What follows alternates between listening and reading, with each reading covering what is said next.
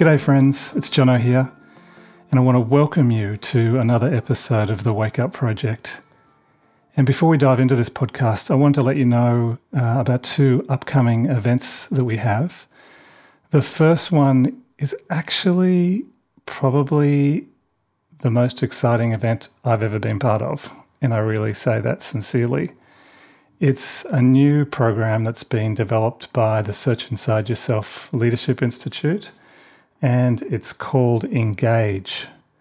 Now, Engage uh, is very different from other programs or events that we've held in that it is a five month program. So instead of it just being over a couple of days, which is what we generally do, this is an application only community. So it's for about 70 people. Well, that's what we're capping it at, is 70 people. And it's really a combination of uh, two five day retreats. Uh, you've got a faculty of about, I think it's about 17 leading scientists and business people and change agents. And you'll also kind of get exposed to this advanced curriculum that the Search Inside Yourself Leadership Institute has created and really, what the whole program is about is helping to grow and develop uh, mindful champions. So, people who can really embody the materials or the um, the content of mindfulness or the experience of mindfulness and emotional intelligence and compassion and really find the support from this group of um, 70 odd people to be able to take it into their into their lives. So whether that's you know you being a mum or you being an executive or you managing a team, uh, this engage community is really about supporting you in being able to bring the best qualities of yourself to these different situations. So the applications are open at the moment. You can go to siyengage.com.au and there's an application form there. Um, so yeah, we've had lots of phenomenal response uh, to this. So if you want to get in and apply, uh, can't guarantee you'll get in, but there uh, there is an application process if you're interested and if you feel like you're suitable for that program. The second thing I want to tell you about the second event is we're holding our fourth Mindful Leadership Forum uh, in November of this year. And I'm very excited about this program. I mean, we've this is the fourth time we've done it um, for the very reason that we want to, and I believe we have established probably Australia's leading uh, kind of leadership conference that's around embodying the qualities of self awareness, of authenticity, and compassion. So we've had some phenomenal speakers, and we have. Uh, are in the process of lining up a number of uh, great speakers for this year. And I guess one of the things that I've noticed most, I spoke to someone the other day about this event, and he was saying how appreciative he is of being able to attend this event, not only for the content and for the learning, but for the kind of people that he's met at this event and how that's kind of impacted his business and his personal life, being able to make these kind of friends. So at the moment, we've just opened up uh, kind of like a wait list for a two for one offer. So every year you get the opportunity to, um, well, some people get the opportunity to get a special 50% off the tickets. So if you buy, uh, well, it's an offer of two for one. So if you go to mindfulleadershipforum.com, right now there's an opportunity for you to put your name and email address in there and to be notified of the first round of two for one tickets. I think we limit that to about 100 people. So, anyway, enough of the announcements. This last month for me has been quite a sad uh, month, uh, quite poignant in many ways. And I think it's been a, a kind of a culmination of a lot of things that have been going on around me a lot of news that I've kind of received, and you know, kind of starting with you know a little boy at a friend's school who was killed in a recent uh, in the recent storms that we've been having here. just the sudden kind of loss of this little boy. And then, you know, I found out recently that some good friends were separating from a long term relationship. And that also really impacted me. And I've also, my dear mum hasn't been well. And it's been quite a challenge to see her decline and it's kind of filled me with a sadness um, seeing her not being well. And then it was really only a few weeks ago um, that two of our team members were informed uh, that a dear friend of theirs who had been refereeing a netball game, he took a fall and was killed. And you can only imagine how this impacted two of our team members um, because of the incredible man that he was. But also for me, these experiences, and I think the culmination of them, all in such a short period of time, have kind of stopped me in my tracks. And I'm sure many of you have had experiences like this. You know, whether it was the loss of a dear friend or family member, or the breaking of your heart in some shape or form. And through this, um, these experiences, you know, I've um, I've been reminded of how the Jap- Japanese view the cherry blossom tree. And you've probably seen movies and art reflecting the cherry blossom tree, but for hundreds of years, the Japanese have always seen this cherry blossom as representing the fragility and the beauty of life. So, in a certain way, that life is almost overwhelmingly beautiful, but at the same time, it's also tragically short. And I, I think about this in light of all the things that have happened this month, and I've just been reflecting a lot on this and what this means. And I think it was you know, as I consider this, this was one of the reasons I loved this particular TV show called Six Feet Under, uh, created by Alan Ball. And I'm sure many of you have seen this show.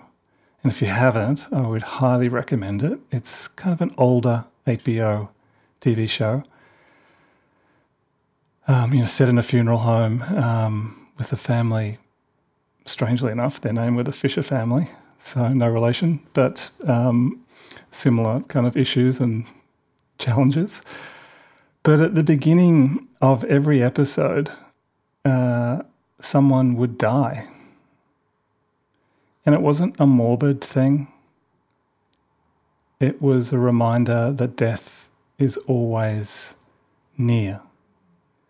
And I remember actually hearing the director, uh, Alan Ball, talk about this show, and he spoke about how he lost his sister in a car crash when he was only 13 years of age.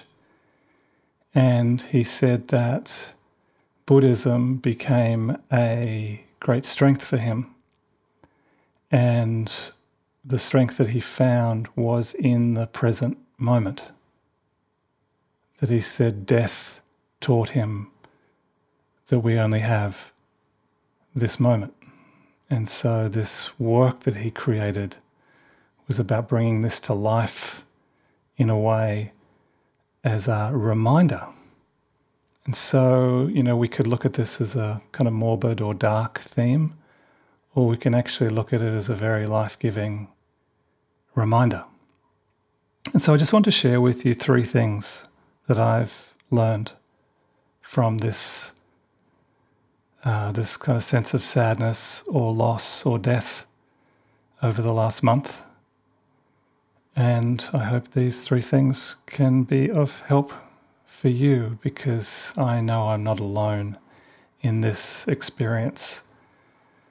And it just seems to, eh, you know, kind of come up on many of us. So, the first lesson I've learnt and that I've reflected on is that today could be the day. in Buddhism, we are encouraged, just so you know, I'm not a Buddhist, but I love Buddhist philosophy. In Buddhism, we're kind of encouraged to imagine a little bird on our shoulder. And every morning, as a practice, you ask the bird, Is today the day?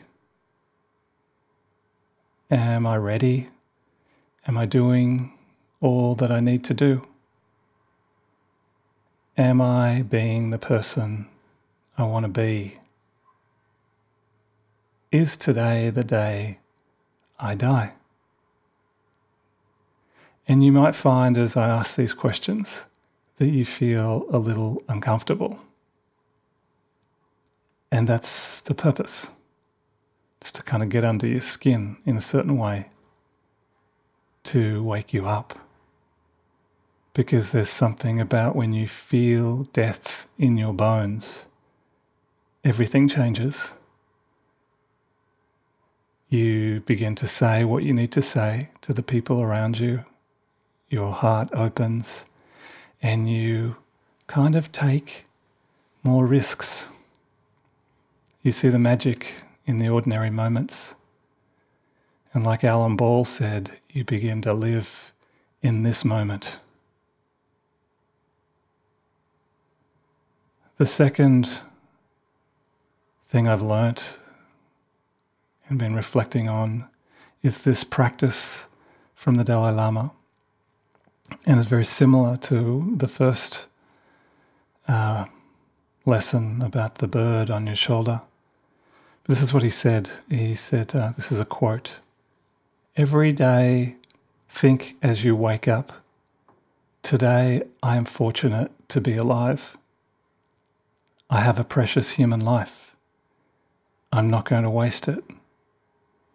I'm going to use all my energies to develop myself, to expand my heart out to others, to achieve enlightenment for the benefit of all beings.